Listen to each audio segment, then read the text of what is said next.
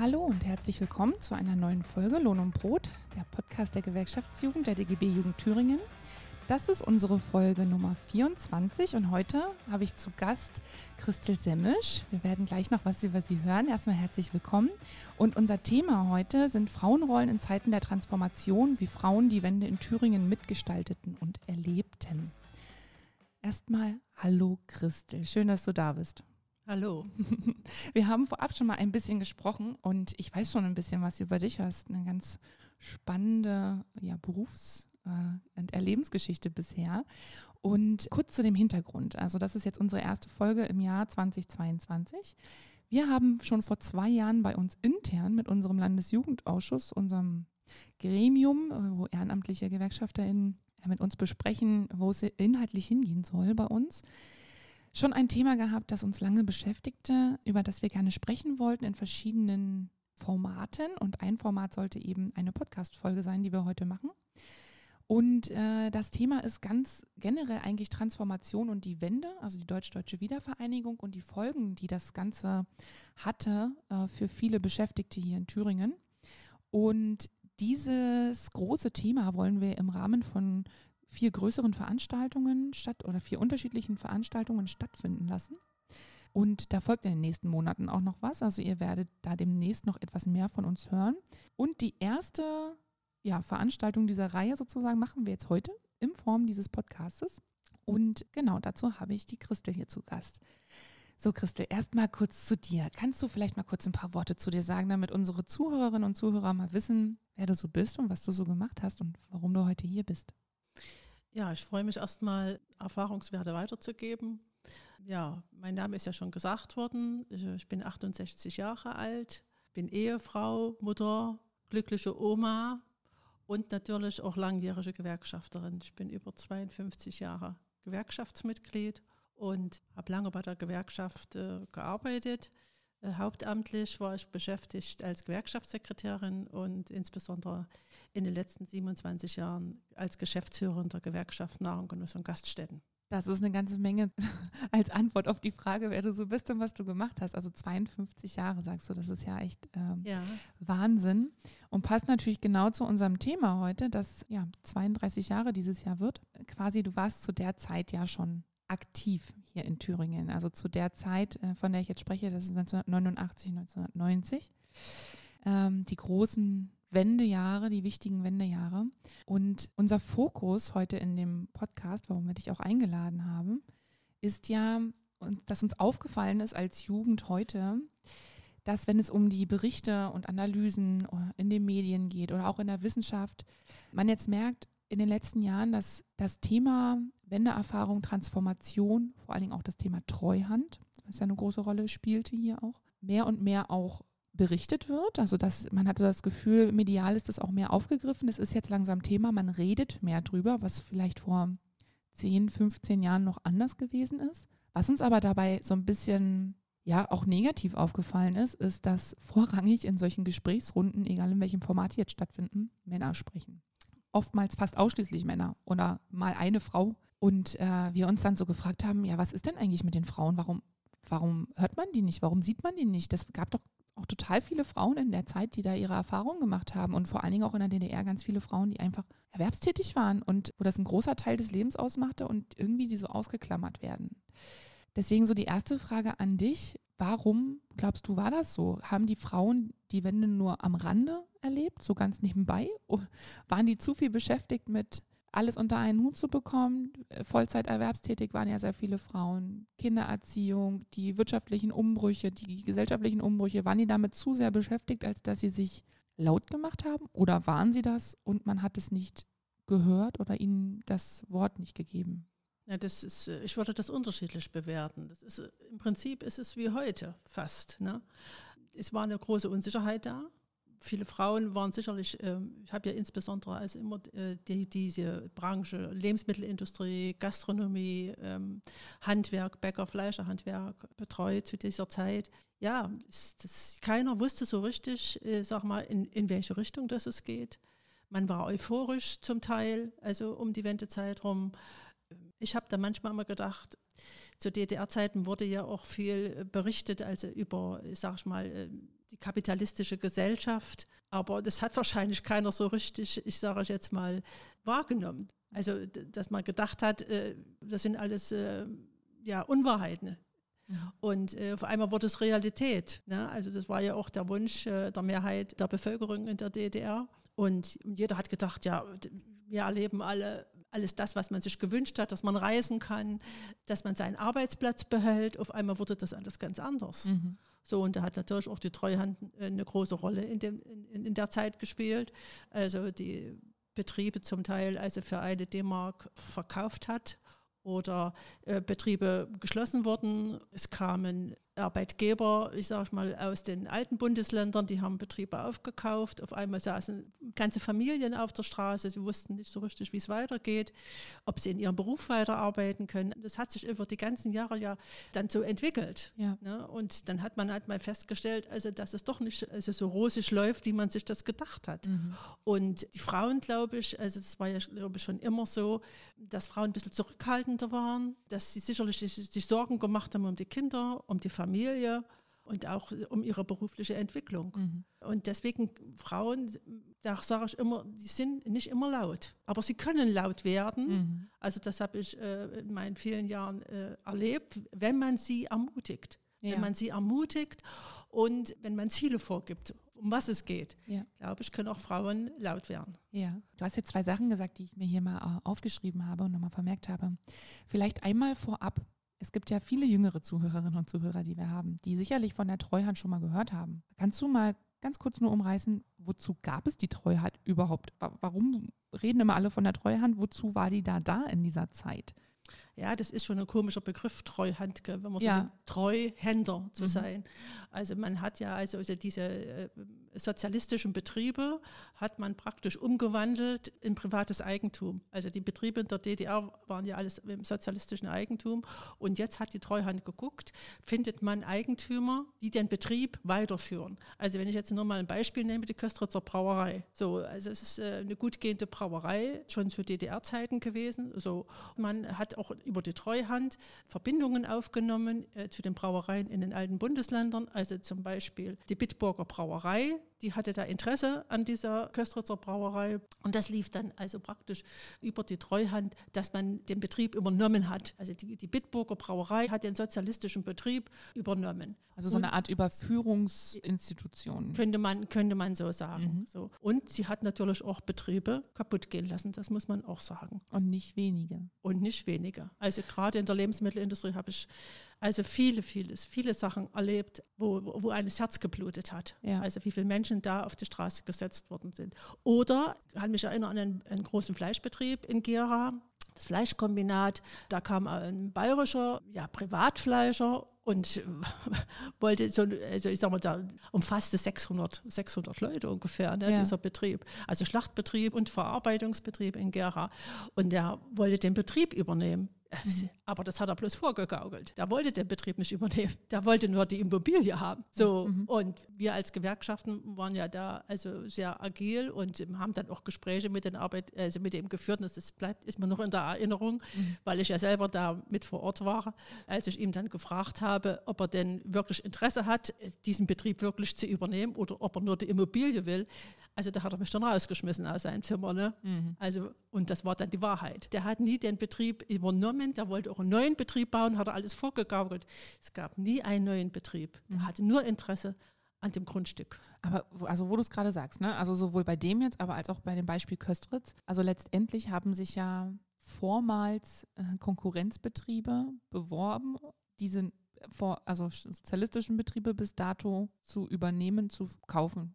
Ja, ja, die haben die gekauft. Die haben Interesse, die haben geguckt, was ist denn produziert, die haben geguckt, welche Maschinen und Anlagen gibt es, wie sieht die Belegschaft aus, also von der Qualifikation her. Und bei uns gab es ja in den sozialistischen Betrieben waren ja fast alle Facharbeiter, mhm. also einen hohen Facharbeiteranteil. Mhm. So und äh, wie die Produkte gelaufen sind. So und der Köstritzer Brauerei zum Beispiel, das äh, Köstritzer Schwarzbier ist bis heute also der Renner. So und das haben die sich ausgerechnet und ganz normal, sage ich jetzt mal, ja. unter den Bedingungen, haben geguckt, was können wir da für uns äh, an Profit rausholen. Mhm. Und bis heute gibt es die Brauerei und die läuft natürlich gut. Man hat natürlich auch äh, Personal da wesentlich reduziert. Mhm. So, man hat sicherlich auch ganz äh, neue Anlagen. Es gab ja äh, zum Teil also auch Maschinen und Anlagen, die schon veraltet waren, aber in der Brauerei, die waren eigentlich immer ziemlich auf dem neuesten Stand. Ich meine, es gab ja einige Betriebe in der DDR, die einen sicherlich moderner als die anderen, also wie es das in, in den alten Bundesländern ja auch gab, ja.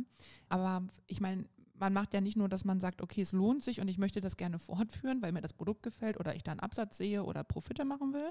Aber man kann damit natürlich auch seine Konkurrenz ausschalten, wenn ich das kaufe und halt, wie das Beispiel da mit dem Kollegen dort in, in Bayern, der dann äh, in Gera den Betrieb aufkaufen möchte, äh, aber dann nicht weiterführt. Also ich kann ja damit auch einfach mich ein bisschen bereichern, wenn ich ein bisschen Grundkapital habe, irgendwas vorgaukeln und damit gleichzeitig meine Konkurrenz ausschalten. Und das gab es ja auch. Also das gab es schon in Größenordnungen. Also dass die gekommen sind, also ich sag mal aus den alten Bundesländern und die hatten auch nie Absichten gehabt. Nie mhm. Absichten gehabt, also hier einen Betrieb zu übernehmen oder Arbeitsplätze zu erhalten, obwohl sie das vorgegaukelt haben. Mhm da hatte ich immer so meine Zweifel, auch bei der Treuhand. Mhm. Also ob das immer so koscher gelaufen ist. Also wir haben ja da auch als Gewerkschaften versucht, Gespräche zu führen mit der Treuhand. Und muss ganz ehrlich sagen, also wenn ich daran denke, ich habe am Ende dann gesagt, also das bringt einfach nichts mit der Treuhand da äh, stärker zu kommunizieren weil die äh, uns einfach wenig geholfen haben. Und wenn du sagst, diejenigen, die interessiert waren an den Betrieben, die kamen, also du warst ja, wie alt warst du damals, als du die Prozesse damit begleitet hast? 36, 37. Ja, also schon auch noch eine eher jüngere ja, ja. Frau in der, ja. in der Gewerkschaft. Und die, die da kamen, waren das auch Frauen? Nee. Das waren schon vorrangig Männer. Das ne? waren vorrangig, also 90 Prozent Männer. Also ich, mhm. ich habe eigentlich nur fast mit Männern verhandelt. Mhm. Und die waren natürlich auch immer irritiert, wenn eine Frau als Gewerkschafterin gekommen ist, hat man schon gespürt und die gedacht haben, na, das Mäuschen zieht man schnell über den Tisch, gell? die mhm. hat sowieso keine Ahnung. Mhm. Aber äh, wir haben bald gemerkt, äh, dass das doch nicht so ist. Ja? Und sobald, also wie man da äh, in die Gespräche gekommen ist, äh, da hat es äh, den Männern nicht so gefallen. Mal, mal klar, sie sind mit einem Ziel gekommen, entweder ihren Betrieb zu erweitern oder äh, Produkte abzusetzen. Das war ja ihr Ziel gewesen. Und wenn da jemand von der Gewerkschaft gekommen ist, ja. Da also, macht man sich ja ohnehin schon nicht so beliebt, ne? Nee, also das so. nicht. Also, ja, äh, aber das, das, da, ich habe da verschiedene Erfahrungen gesammelt. Mhm. Die, die, Süßwarenindustrie ist ja hier auch äh, ziemlich groß, also hier in Thüringen. Äh, wenn ich dran denke, der große Schokoladenbetrieb in Saalfeld, der hatte mal 1000 Beschäftigte. Zu DDR-Zeiten habe ich dort schon, war schon wirksam. Und der Geschäftsführer, früher musste man ja, war das ja der Betriebsdirektor, äh, wenn der dann einem als Geschäftsführer gegenüber sitzt äh, des Betriebes, das ist dann schon ja, ein bisschen komisch. Ne? Also das heißt, ich kannte ihn 20 Jahre oder ja, wie ich da gearbeitet habe und äh, wir waren ja alle auch per Du mhm. und jetzt nach 20 Jahren sitzt er mir gegenüber als Geschäftsführer und sagt sie zu mir. Mhm. das ist schon eine komische Situation, sage ich jetzt mal. Ja. Und ist schon ein bisschen dann teilweise eskaliert, weil er wusste ja meinen Werdegang, ich wusste seinen Werdegang. Mhm. Und äh, wenn unsere Kollegen dann gekommen sind aus, aus, den alten Bundesländern, dann hat er dann immer versucht, ja, mir beide zu stellen. Er sagt, also die hat früher ist aufgetreten in Betriebsversammlungen ne, und hat dort äh, vom sozialistischen Wettbewerb gesprochen und wollte mir da halt auch ein Bein stellen, so mhm. unter dem Motto. Und da habe ich gesagt, ja, okay, habe da gar keine Probleme damit. Ich kann auch reden von ihm, habe ich auch noch da, mhm. kann ich euch auch zeigen. Ich sage mal, das sind auch solche persönlichen Sachen, die da aufgetreten sind, äh, so menschliche. Also das war schon, das war schon schlimm. Auch wie man miteinander da so umgegangen ist. Und hast du das Gefühl, dass man mit dir anders umgegangen ist als mit männlichen Kollegen? Also ich habe immer das Gefühl gehabt, immer. Also dass Frauen es, wir mussten uns immer besonders, also besonders anstrengen. Man hat immer einen Blick also das ist ja bis heute so, glaube ich. Es, ist, es, hat sich, glaube ich, nicht groß geändert. Man musste viel mehr sich engagieren und äh, man hat immer geguckt, was kann sie, was macht sie. Kann, kann man sie irgendwie äh, immer so ein bisschen über den Tisch ziehen oder mhm. um Finger wickeln oder so, mhm. in irgendeiner Art und Weise. Mhm. Also ich sage mal, dass man dann das als gleichwertigen Partner einbetrachtet hat. Und mir ging es immer nur um die Arbeit. Mhm. Und mir ging es immer nur um die Kollegen. Also das Persönliche, das war, das hat jetzt keine Rolle gespielt. Ja. Das hat man dann immer versucht, so bei Frauen so ein bisschen auf die persönliche äh, Schiene zu schieben. Mhm. So, und bei mir, also kam das nicht an, mhm. muss ich ganz ehrlich sagen. Mhm. Und, und, Männer wären, wären schwach, wenn mhm. man was weiß über sie. Mhm. Aber man muss, man muss selber äh, nicht angreifbar sein als ja. Frau. Wenn du als, als Frau angreifbar bist an irgendeiner Position, hast du verspielt. Und da kommen wir oft, also ich meine, das kennen wir ja bis heute, ne? dass Frauen auch in gewissen Machtpositionen, egal jetzt äh, wo, also diesen Satz, den du gerade gesagt hast, man darf sich nicht angreifbar machen und so, gerade als Frau, das hört man ja immer noch. Man hat auch irgendwie das Gefühl, dass wenn man das dann so macht, als Frau, als Strategie, die man ja auch von anderen Frauen äh, auch gesagt bekommt, ne, mach bloß nicht den Fehler, mach dich angreifbar.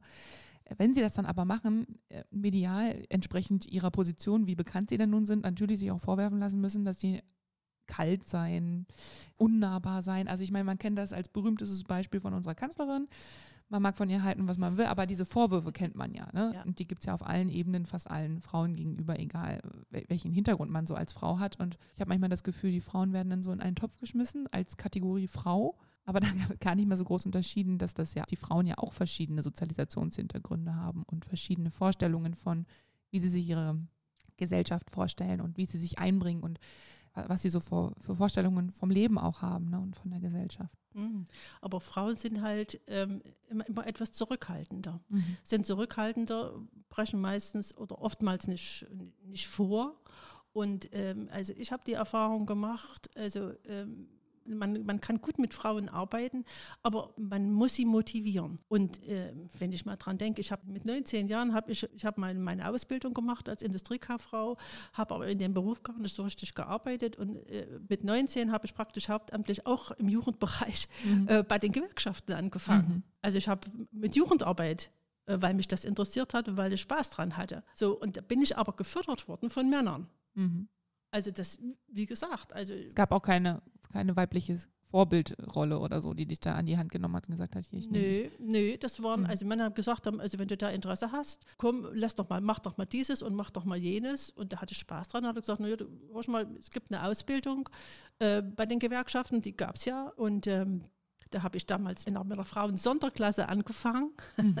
Äh, die Woche einmal zum Lehrgang zu gehen. Mhm. So, daraus ist das entstanden. Aber das, da hab ich, bin ich nicht gekommen und habe gesagt, ich möchte gern zu dem Lehrgang, mhm. sondern mich, mich haben Männer angesprochen mhm. und haben gesagt, hast du da nicht Interesse dran? Ja. So, also ich will bloß sagen, es gibt da unterschiedliche Beweggründe. Es ist ein Unterschied äh, zu DDR-Zeiten und, und ich glaube zu heute, ja. dass Männer äh, heutzutage nach außen hin, sage ich jetzt mal, offiziell immer bekunden, ja, Frauen, ne? Mhm. Aber in Wirklichkeit geben sie sich nicht viel Mühe, also Frauen anzusprechen oder Frauen zu fördern. Man muss sich natürlich auch ein bisschen mühen dann um mhm. eine Frau. Mhm. Und diese Mühe, das ist manchen Männern zu viel. Mhm.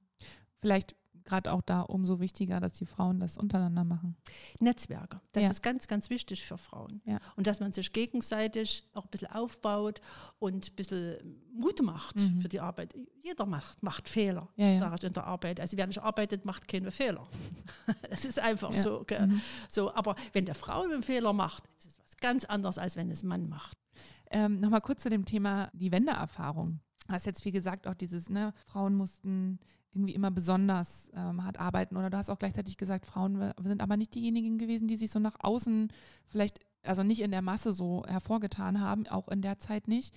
Woran das nun lag, ich glaube, dazu könnte man eine separate Folge machen, dass es bestimmt auch viel mit Sozialisation zu tun hat, auch zu DDR-Zeiten. Aber du hast jetzt eigentlich gesagt, also sie war, haben schon auch Dinge gehabt und waren auch euphorisch. Vorhin hast du von Euphorie gesprochen, es waren Ideen da. Man hätte sie vielleicht etwas mehr motivieren müssen, das auch nach außen zu tragen oder sie auch da stützen müssen. Hatten Frauen andere Vorstellungen, andere Euphorien, die mit der Wende verbunden waren, als männliche Kollegen? Oder sagst du, nö, das hat eigentlich nicht so eine Rolle gespielt? Hm. Also da glaube ich, da waren die Ziele, da waren die Ziele von Männern und Frauen gleich.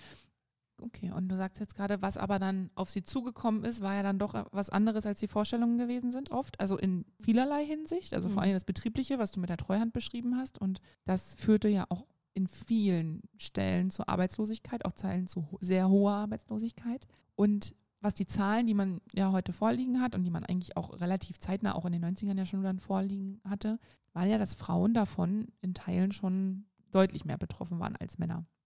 Also es gab, äh, ich habe da mal so eine Zahl gehabt, aus den äh, 1989 wurden zum Beispiel 40 Prozent des Familieneinkommens haben Frauen beigetragen. Also Frauen 40 Prozent, Männer 60 Prozent. Was natürlich auch an den, ne, sagen wir, wenn wir jetzt auch über so Gender Pay Gap und sowas sprechen, dass Frauen ja auch in unterschiedlichen anderen Berufen tätig sind, die schlechter entlohnt sind, muss man natürlich auch äh, bewerten. Aber also Frauen haben also im Vergleich zu den Frauen in den alten Bundesländern deutlich mehr zum Familieneinkommen auch beigetragen, waren in allermeisten Fall Vollzeiterwerbstätig, also haben eine große Rolle gespielt. Nach der Einheit waren von den Stellenausschreibungen, die es gab, aber 40 Prozent nur für Männer ausgeschrieben, 11 Prozent nur für Frauen und der Rest für beide. Aber ein großer Teil wurde nur für Männer ausgeschrieben. Und es gab auch gerade Frauen, ich sag mal, höheren Jahrgangs, also die um die 50 und älter waren, waren relativ häufig nach der Wiedervereinigung äh, dann arbeitslos und fanden halt nie wieder in den Arbeitsmarkt mhm. hinein. Also sie sind, ne, also obwohl sie, ich meine, bei 50 ist, hat er trotzdem noch eine ganze Menge zu arbeiten, auch wenn wir uns das als Gewerkschaft natürlich anders vorstellen, aber man hat ja dann noch eine ganze Weile auf dem Arbeitsmarkt. Aber es war dann schon so, dass gut die Hälfte der Frauen in dem Alter äh, nicht mehr erwerbstätig gewesen sind aufgrund dieser Wirtschaftsstruktur. Schlussendlich, die Frauen müssen ja gemerkt haben, okay, irgendwie sind wir ja hier deutlich benachteiligt gegenüber den Männern. Das ist generell nicht so, wie wir uns das vorgestellt haben, aber für uns Frauen doch irgendwie noch ein bisschen schlechter. Gab es dieses Bewusstsein? Hat, hat das stattgefunden? Hast du die Erfahrung gemacht, dass Frauen gemerkt haben, wir sind hier irgendwie schlechter gestellt? Also ich glaube, also zu dieser Zeit, da es ja Männern wie Frauen Probleme hatten, ihre Arbeit zu erhalten oder zu sagen, wie, wie gestalten wir unser, unser Leben weiter, glaube ich nicht, dass, das, dass Frauen da diejenigen waren, die gesagt haben, also wir sind schlechter gestellt. Mhm. Mhm. Jeder hat gedacht, er kann seinen Arbeitsplatz behalten, auch die Frauen. Mhm. So, und aber durch die Umstrukturierung in den Betrieben oder ich sag mal Abwicklung von den Betrieben hat sich das natürlich äh, in, in, in fast allen Familien, es waren ja fast, also es waren alle Familien davon betroffen. Die einen ein bisschen weniger und die anderen ein bisschen mehr. Im Großen und Ganzen die Angst, wie geht es denn weiter? Muss ich in den Westen, also ne, muss ich in Westen Arbeit suchen. Das sind ja viele dann auch in die alten Bundesländer, haben sich dort Arbeit gesucht. Also, und das waren vorwiegend, glaube ich, Männer. Das waren nicht Frauen. Das waren Männer. Also, und wo dann auch Familien dran zerbrochen sind. Also, es waren ja, sind ja bloß immer Wochenendehen geführt worden. So, die Frauen haben sich dann zu Hause um Familie, um die, also alles gekümmert, um die Kinder gekümmert. Also, da ist, mhm. glaube ich, auch viel kaputt gegangen, also mhm. in dieser Zeit. Genau, eine Sache, was du jetzt gerade gesagt hast, die Abwanderung in die alten Bundesländer mhm. in der Zeit, weil man sich erhofft hat, okay, also mhm. war ja auch so, ne, dass die wirtschaftliche Situation und auch was den Arbeitsmarkt betrifft, da ja mehr Möglichkeiten gab. Und die Alternative hier oft war einfach auch erstmal eine Weile arbeitslos sein zu müssen. Bei den verheirateten Paaren kann das sicherlich sein. Ich kann auch äh, im Nachgang des Podcasts, wenn wir den veröffentlichen, nochmal so Quellen reinmachen. Aber mein Stand war tatsächlich, dass vor allen Dingen nach der Wende sehr viele Frauen, junge Frauen, abgewandert sind aus dem Osten. Aber ich glaube, wir haben da vielleicht unterschiedliche das Meinungen, also die, die komplett auch weggezogen sind, ne? also die ihren Lebensmittelpunkt komplett verlagert haben und hier weggegangen sind. Ich glaube, die, die du meintest, waren jetzt die, die hier vielleicht auch schon Familie hatten und die dann Richtig. wie auch, ne, man kennt das von mhm. dieser Montagearbeit, mhm. die dann an den mhm. Wochenenden mhm. nach Hause kamen. Ja, ja, das ist mhm. richtig. Also da gebe ich dir durchaus recht. Also die jungen Frauen, die haben natürlich, die keine Familie hatten, die sind dann in die, in die alten Bundesländer gegangen. Teilweise gab es ja auch nicht mal, nicht mal genug Ausbildungsplätze. Mhm. Das kommt noch dazu. Mhm. Ausbildungsplätze haben gefehlt und Arbeitsplätze haben. Heute kann man sich Arbeit aussuchen. Mhm. So, und heute kommen sie aus den alten Bundesländern zu uns zum Teil. Mhm. Oder wieder zurück? Also das muss ich schon sagen. Also das ist auch gut so, sage ich jetzt mal, dass man, dass sie wieder zurückkommen und hier wieder Fuß fassen. Du sagtest, also ich hatte dich ja gefragt, ob Frauen andere Ideen hatten zu der Zeit oder ob sie andere Vorstellungen davon hatten, wie das dann nach der Wende vor sich gehen würde, hast du gesagt, eigentlich eher nicht. Und ähm, also wie Frauen das vielleicht auch damals wahrgenommen haben, ob es, also ne, dass, ob es Geschlechterunterschiede dann gegeben hat oder ob sie anderen und größeren Problemen gegenüberstanden als Männer, hast du gesagt, auch vielleicht eher nicht so wahrgenommen weil, wenn ich das jetzt richtig verstanden habe, erstmal existenziellere Probleme vorrangig waren. Und in der Retrospektive, also von jetzt aus, hast du das Gefühl, Frauen, also die damals das so miterlebt und mitgestaltet haben, jetzt dann nochmal anders drüber nachdenken? Oder glaubst du, nee, es bleibt eigentlich auch dabei, dass es damals um Existenzgründe im Allgemeinen ging? Ich meine, heute geht es auch um Existenzen, keine Frage. Aber ich glaube schon, dass Frauen auch in diesen Prozessen, was man erlebt hat, die Erfahrungswerte, also dass sie dazugelernt haben. Mhm. Ich kenne auch sehr mutige Frauen. mhm. muss, ich, äh, muss ich auch äh, eingestehen. Ich meine, es gab Zeiten, und das ist ja auch äh, ersichtlich in, in, Statistiken, also wo die Geburtenzahl zurückging. Ähm, und ähm, es war übrigens genau die Zeit nach, nach ja. also ab 92. Ja. Mhm. Ich habe es ja so ein bisschen im Slogan gesagt. Ne? Also es geht auch darum, wir wollen so ein bisschen darüber sprechen, wie Frauen in Thüringen die Wende mitgestaltet haben. Nicht nur erlebt, sondern auch gestaltet.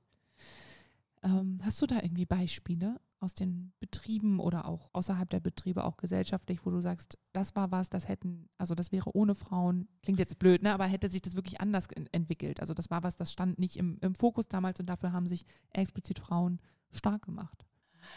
Ja, ich sag mal, um die, äh, um die Wendezeit ähm, haben Frauen auch äh, mitgekämpft um ihren Arbeitsplatz. Mhm. So und sind dann halt also ich sage mal, sehr, sehr viele, wir haben ja sehr viele Betriebe äh, verloren, sind da enttäuscht worden. Mhm. Die Zeit war ja auch so, ich sage mal, kann ich in meinem Beruf weiterarbeiten oder nicht? Muss ich, muss ich mir was anderes suchen? Oder umschulen. umschulen. Mhm. Gerade die Frage der Umschulung, also das, äh, da haben Frauen ja gesucht, was mache ich jetzt? Wie geht es weiter? Das ging mir ja selber so. Ja, ich kann mich, also ich kann mich noch ganz genau daran erinnern, ähm, an mein Bewerbungsgespräch, was ich bei der NGG hatte. So, ich meine, ich war zu DDR-Zeiten, war ich auch Vorsitzende gewesen in Thüringen, also für den Bereich Gera, Vorsitzende Handel, Nahrung und Genuss. So, ich habe die Gewerkschaft abgewickelt, mhm. wenn man so will, also die ja. DDR-Gewerkschaft. Ja. So, und in die hat, Überführung in die Ja, also als Frau, sage ich immer, musst du eine klare, klare Haltung haben, eine klare Linie haben. Wenn die gesagt hätten, pass auf, also es tut uns leid, du warst eine äh, führende Persönlichkeit im Bezirk Gera, das wird nichts, da hätte ich das äh, zur Kenntnis genommen, hätte mich anderweitig orientiert. Aber ich hatte mich beworben, weil ich überlegt habe, was machst du denn in der Zeit? Ich hatte Erfahrungswerte. So, und es ist ja nicht so, dass, dass viele Gewerkschafter aus den alten Bundesländern nun mit wehenden Fahnen gekommen sind hier zu uns. ja. Mhm. Nicht alle, sage ich jetzt mal. Es gab ja. einige, aber nicht alle. Ja. So, und dass einige gesagt haben, die hier mitgeholfen haben aus den alten Bundesländern, wir gehen wieder zurück. Ja. Wir haben dort unsere Häuser, wir haben dort unsere Familien. Also wir bleiben hier nicht. So, und dann musste man gucken, also ob man hier ja. auch Leute findet, die also äh, die, die Strukturen weiter aufbaut mhm. und die Gewerkschaften weiter aufbaut. Und da hatte ich halt, sage ich mal, als eine der wenigen Glück gehabt. Ja. Das muss man auch sagen. Ja. Äh, weil du es jetzt gerade sagtest, aufbauen, auch Strukturen neu aufbauen. Wie war denn das eigentlich damals, der Übergang in, in das Gesamtdeutschland, in die Bundesrepublik? Wie war das überhaupt mit den, mit den Mitgliedern, vor allen Dingen auch mit den weiblichen Mitgliedern? Woran habt ihr da angeknüpft als NGG? Was waren da, was waren eure Themen da einfach? Also war das tatsächlich, also dieses Arbeitsplatz erhalten sicherlich ein großes Thema? Ja, ja. das mhm. ging also vorwiegend. Also das war das Hauptthema. Also wie gesagt, es gab dann die Kollegen, die aus den alten Ländern mitgekommen sind, ähm, wie Bodo Ramelow. Ja. Wir haben da auch viel zusammengearbeitet in dieser Zeit. Wir sind in die Betriebe gegangen und äh, haben mit den, mit den Kollegen dort äh, gesprochen und da gab es keine Probleme, sage ich mal, dass man nicht reingekommen ist als Gewerkschafter, mhm. was ich dann viel später dann äh, oftmals erfahren musste. Und wir haben dann mit, mit, ihnen geredet und gesprochen, wo man helfen kann und Betriebsräte zu wählen. Das war ja auch die, die Anfangszeit. Ja, also denke schon, da waren aber Männer und Frauen interessiert. Ich meine, es hat sich ja auch das, das Recht geändert, ne? Also so wie bei den Betriebsratswahlen ja, ja. und so weiter, da hat sich ja auch rechtlich ganz viel dann natürlich geändert in der Zeit. Habt ihr dann auch ähm, vor Ort in den Betrieben so viel Aufklärungsarbeit Ja, selbstverständlich, gemacht? selbstverständlich. Mhm. Wir haben also äh, Schulungen gemacht, äh, wir haben Beratungen gemacht, also zum Betriebsverfassungsgesetz, wir haben ja viel mehr arbeitsrechtliche Prozesse gehabt als äh, ja, heute weiß ich jetzt nicht mehr so, aber damals war das, äh, wir hatten ja Massenentlassungen gehabt. Also wo unsere Kollegen dann aufgeschlagen sind und haben gesagt, komm, wir helfen, also machen Kündigungsschutzklagen und so weiter und so fort. Mhm. Also aber erstmal mussten ja, also jeder, jeder Kollege oder jede Kollegin musste sich entscheiden, ob sie also zu den, zu den neuen Gewerkschaften, ich sage mal, übertreten. So, das gab es ein Formular dazu, das mussten die, die Kollegen ausfüllen und wenn sie das ausgefüllt haben und wollten Gewerkschaftsmitglied bleiben oder wollten in die neue Gewerkschaft also übertreten, den sogenannten Übertritt, dann sind die Jahre anerkannt worden, das war dann kein Problem. Und diesen Vorgang mussten wir ja äh, erstmal in Gang setzen. Da gab es hier in Thüringen alleine, hier in Erfurter Raum, ich glaube, über 10.000 Mitglieder hat man damals gehabt. Das konnten die in den alten Bundesländern gar nicht fassen. Die, und die Leute in den Betrieben haben natürlich jetzt, also DDR-Zeiten waren ja zu 90 Prozent oder fast 100 Prozent ja gewerkschaftlich organisiert. Das ist ja nicht wie heute, dass man äh, Mitglieder werben muss. War ja auch eine andere Struktur. Das war, ne? das war ja eine ganz andere Zeit. Anders angedacht und es war ja redet ja auch immer so über dieses DDR-System mit Pflichtmitgliedschaft und so weiter. Also ist ja auch umstritten, ne, dass das so gelaufen ist, aber also die Grundvoraussetzungen waren ja auch tatsächlich andere dann in der Zeit, aber es sind ja schon auch viele, haben sich dagegen entschieden, weiter Gewerkschaftsmitglied zu sein oder Gewerkschaftsmitglied. Hm. Also ich muss mal sagen, also die Erfahrung, die ich gesammelt habe, erst wenn sie ihren Arbeitsplatz verloren haben. Mhm. Also dann sind sie äh, zum Teil äh, aus, den, aus den Gewerkschaften ausgetreten. Weil sie sich mehr erhofft hätten? Die haben gehofft, dass Gewerkschaften Arbeitsplätze erhalten können. Genau. Das haben wir auch in manchen Betrieben, also in einigen, sage ich jetzt mal, Betrieben geschafft, aber nicht in allen. Ja, da waren viele dann auch von den Gewerkschaften enttäuscht, dass sie den Arbeitsplatz nicht erhalten können. Ja, das Rechtssystem hat sich geändert. Das ist genau das, was ich sage. Also da haben viele gar nicht darüber nachgedacht. Ne? Also was sich da alles ändert mhm. und dass sie jemals ihren Arbeitsplatz verlieren könnten. Mhm. Das waren alle, die die, die, die, die Zeiten groß geworden sind. Das war ja nicht üblich. Ja, das gab es halt nicht. Das gab es nicht. Es gab es in ganz wenigen Fällen nur, dass jemand mal in einem Betrieb gekündigt worden ist oder mhm. sich mal einen anderen Arbeitsplatz gesucht hat. In der Regel sind, sind, sind sie von der Ausbildung bis äh, in der Rente in dem Betrieb gewesen. Ja, und wenn wir dann gesagt haben, Leute, wir versuchen die Arbeitsplätze zu halten, aber am Ende haben wir nicht die Kraft und auch nicht äh, die, die rechtlichen Voraussetzungen, den Betrieb zu erhalten. Ja. Das können wir nicht. Mhm. Und da waren viele enttäuscht. Eher dann die Gestaltung, wenn der Betrieb dann tatsächlich also das hat man ja auch heute immer noch, dass es Betriebsinsolvenzen gibt und so weiter, dass man halt natürlich gewerkschaftlich mitgestalten kann, wie einen Sozialtarifvertrag dann zu machen, wie sieht die Übergangsphase aus für auszubilden Beschäftigte im Betrieb und so weiter. Aber die äh, an sich die Entscheidung eines Betriebes, äh, den Betrieb zu schließen oder auch zu verlagern, natürlich eine betriebliche Richtig. Entscheidung ist, die wir als Gewerkschaften nicht beeinflussen können. Ja, die genau. gesetzliche Grundlage Hast, fällt einfach dazu. Genau. Hast du das Gefühl gehabt, dass irgendwie Frauen da anders reagiert haben als Männer in der Zeit, was so die Mitgliedschaft betrifft? Nee, ne? Nee. Nee, nee, nee. nee. Gibt es einen Unterschied, den du feststellen kannst zwischen den Frauen, die sich damals gewerkschaftlich organisiert haben und denen, die es nicht getan haben?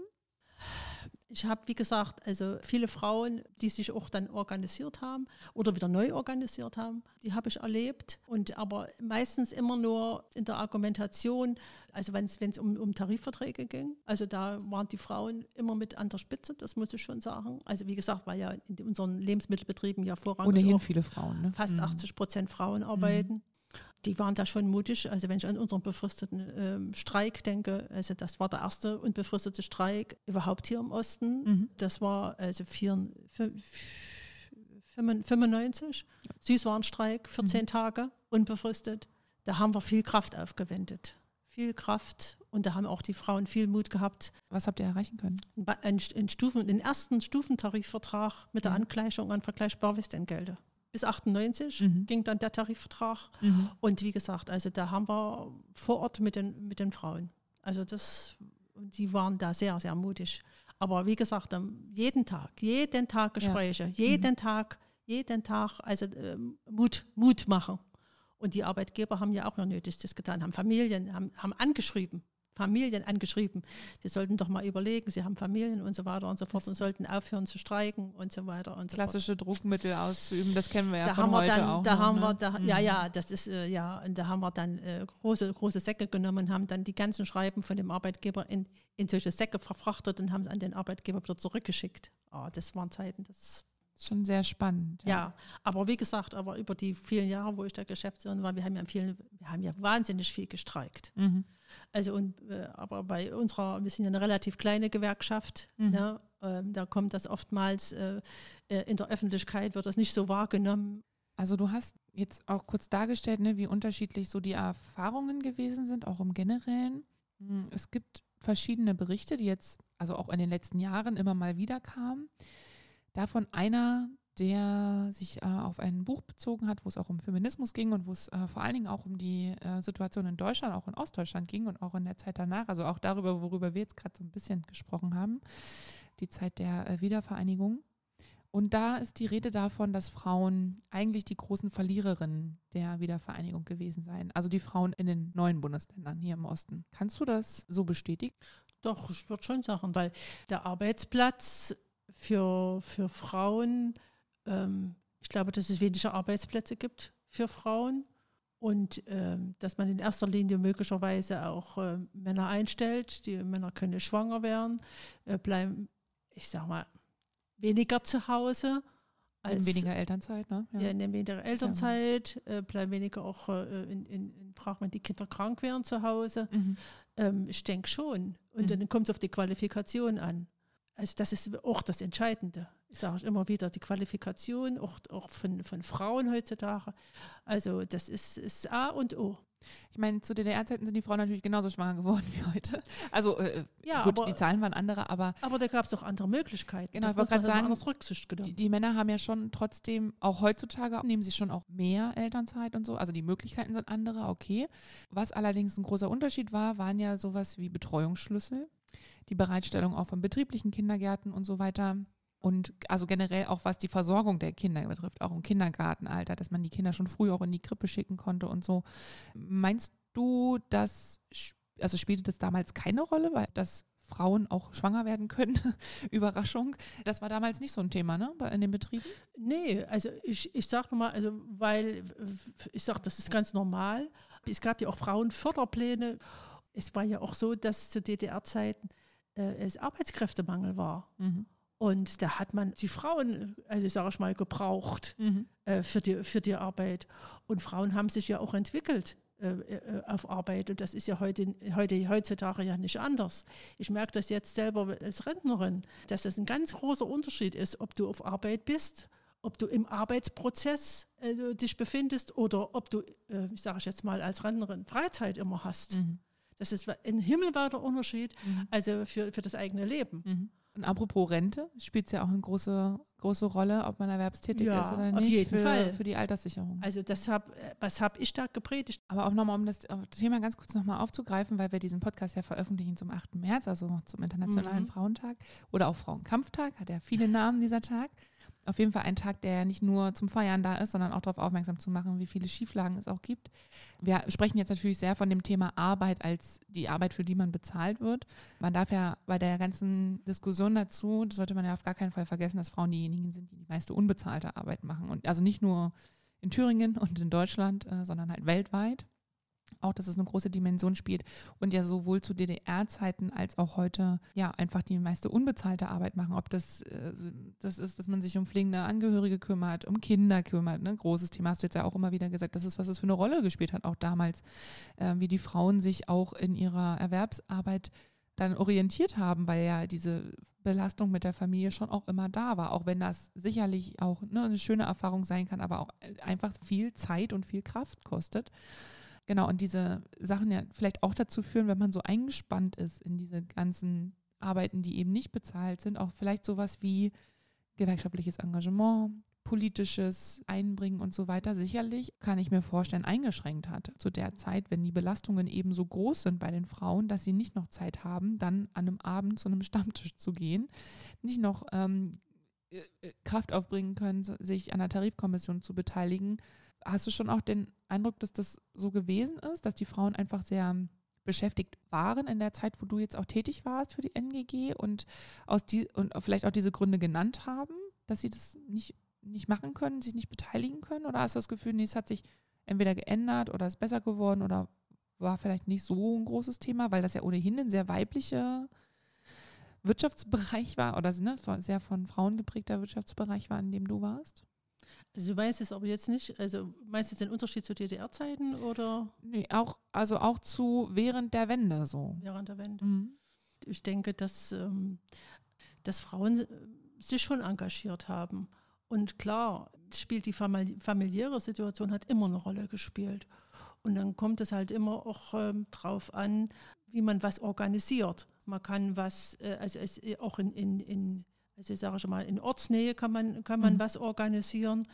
Äh, ich meine, heute sind, sind die technischen Möglichkeiten also ganz anders gegeben, als äh, wo ich noch äh, berufstätig war. Mhm. Da war, ging das erste, kam das erst richtig ins Laufen, also äh, mit der, mit der heutigen Technik. Mhm. Aber die haben sich dann auch schon Zeit genommen und sind zur Tarifkommission gekommen. Und ich muss auch sagen, wenn ich jetzt hier dran denke, wenn eine Frau noch kleine Kinder hat, ist es auch noch was anderes, wenn die Kinder kleiner sind oder wenn die etwas älter sind.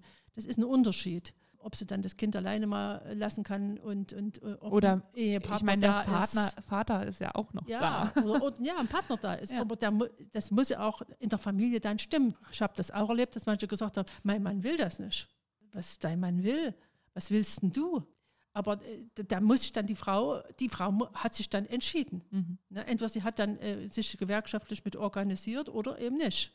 Und dann haben wir möglicherweise auch manchmal nach Lösungen gesucht. Mhm ich habe immer dafür immer plädiert und immer, immer auch gesprochen mit Frauen, also dass sie sich engagieren, ob das in Betriebsräten ist oder jetzt in den gewerkschaftlichen Gremien. Mhm. Also das war immer auch mein Anspruch und das ist es bis heute, dass ich sage, Frauen, wir müssen uns einbringen, wenn wir uns nicht einbringen, dann bestimmen andere über uns.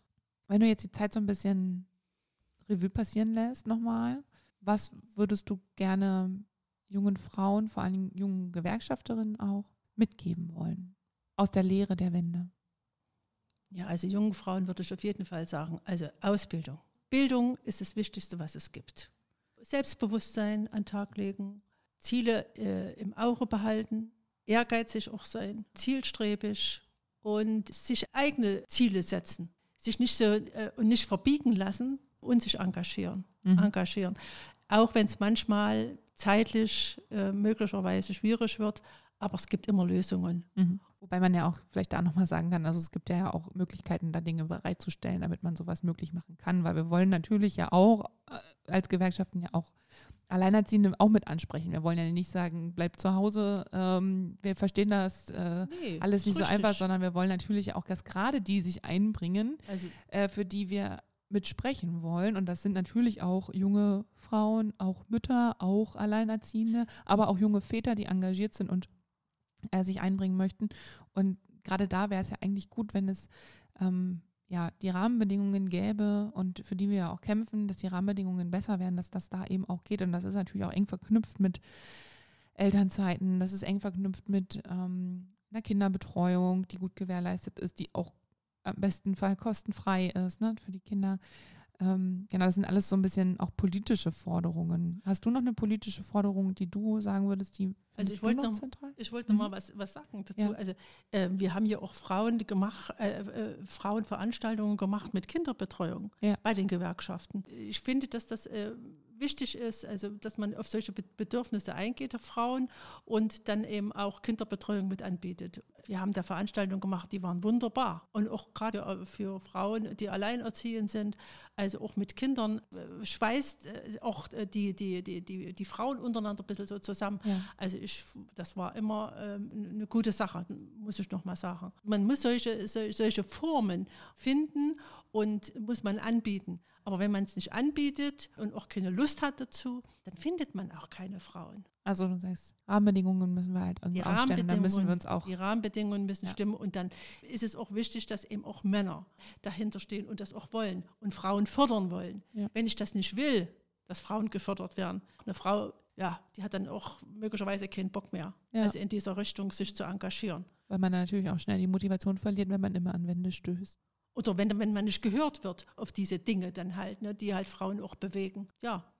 Und so. da denke ich immer, sind Männer, die sitzen da und hören zu, aber das war es dann auch. aber du hast jetzt einen schönen, schönen Satz eigentlich gesagt, den ich gerne jetzt zum Schluss aufgreifen möchte. Und das ist dieses Gehörtwerden, das wir ja heute aktiv in dem Podcast gemacht haben, das auch gerne weitermachen möchten. Zum einen möchten wir weiterhin hören, wie war das dann eigentlich damals, das klingt immer so weit weg so, aber so, so lange her ist es ja noch nicht. Wie war das denn damals eigentlich zur Zeit in der Transformation? Wie ist das so abgelaufen? Wie waren auch die gewerkschaftlichen Kämpfe? Da werden ihr, werdet ihr als unsere Zuhörerinnen und Zuhörer jetzt in den laufenden Monaten noch mehr von uns hören, was wir so machen wollen. Ja, und apropos hören, unser Podcast endet jetzt hier. Ich hoffe, ihr habt viel von uns gehört, viel mitgenommen, auch was Christel erzählt hat. Ich glaube, da waren auch viele Sachen dabei, die uns auch gerade als jüngere Gewerkschafterinnen vielleicht nicht ganz bewusst waren oder was wir vielleicht ja noch nicht so ganz mitgenommen haben bisher. Also Christe, vielen Dank, dass du heute da warst. Gerne. Extra nach Erfurt gekommen bist. Und an alle anderen, hört uns auch beim nächsten Mal gerne wieder zu. Und ja, bis zur nächsten Sendung, Folge 25.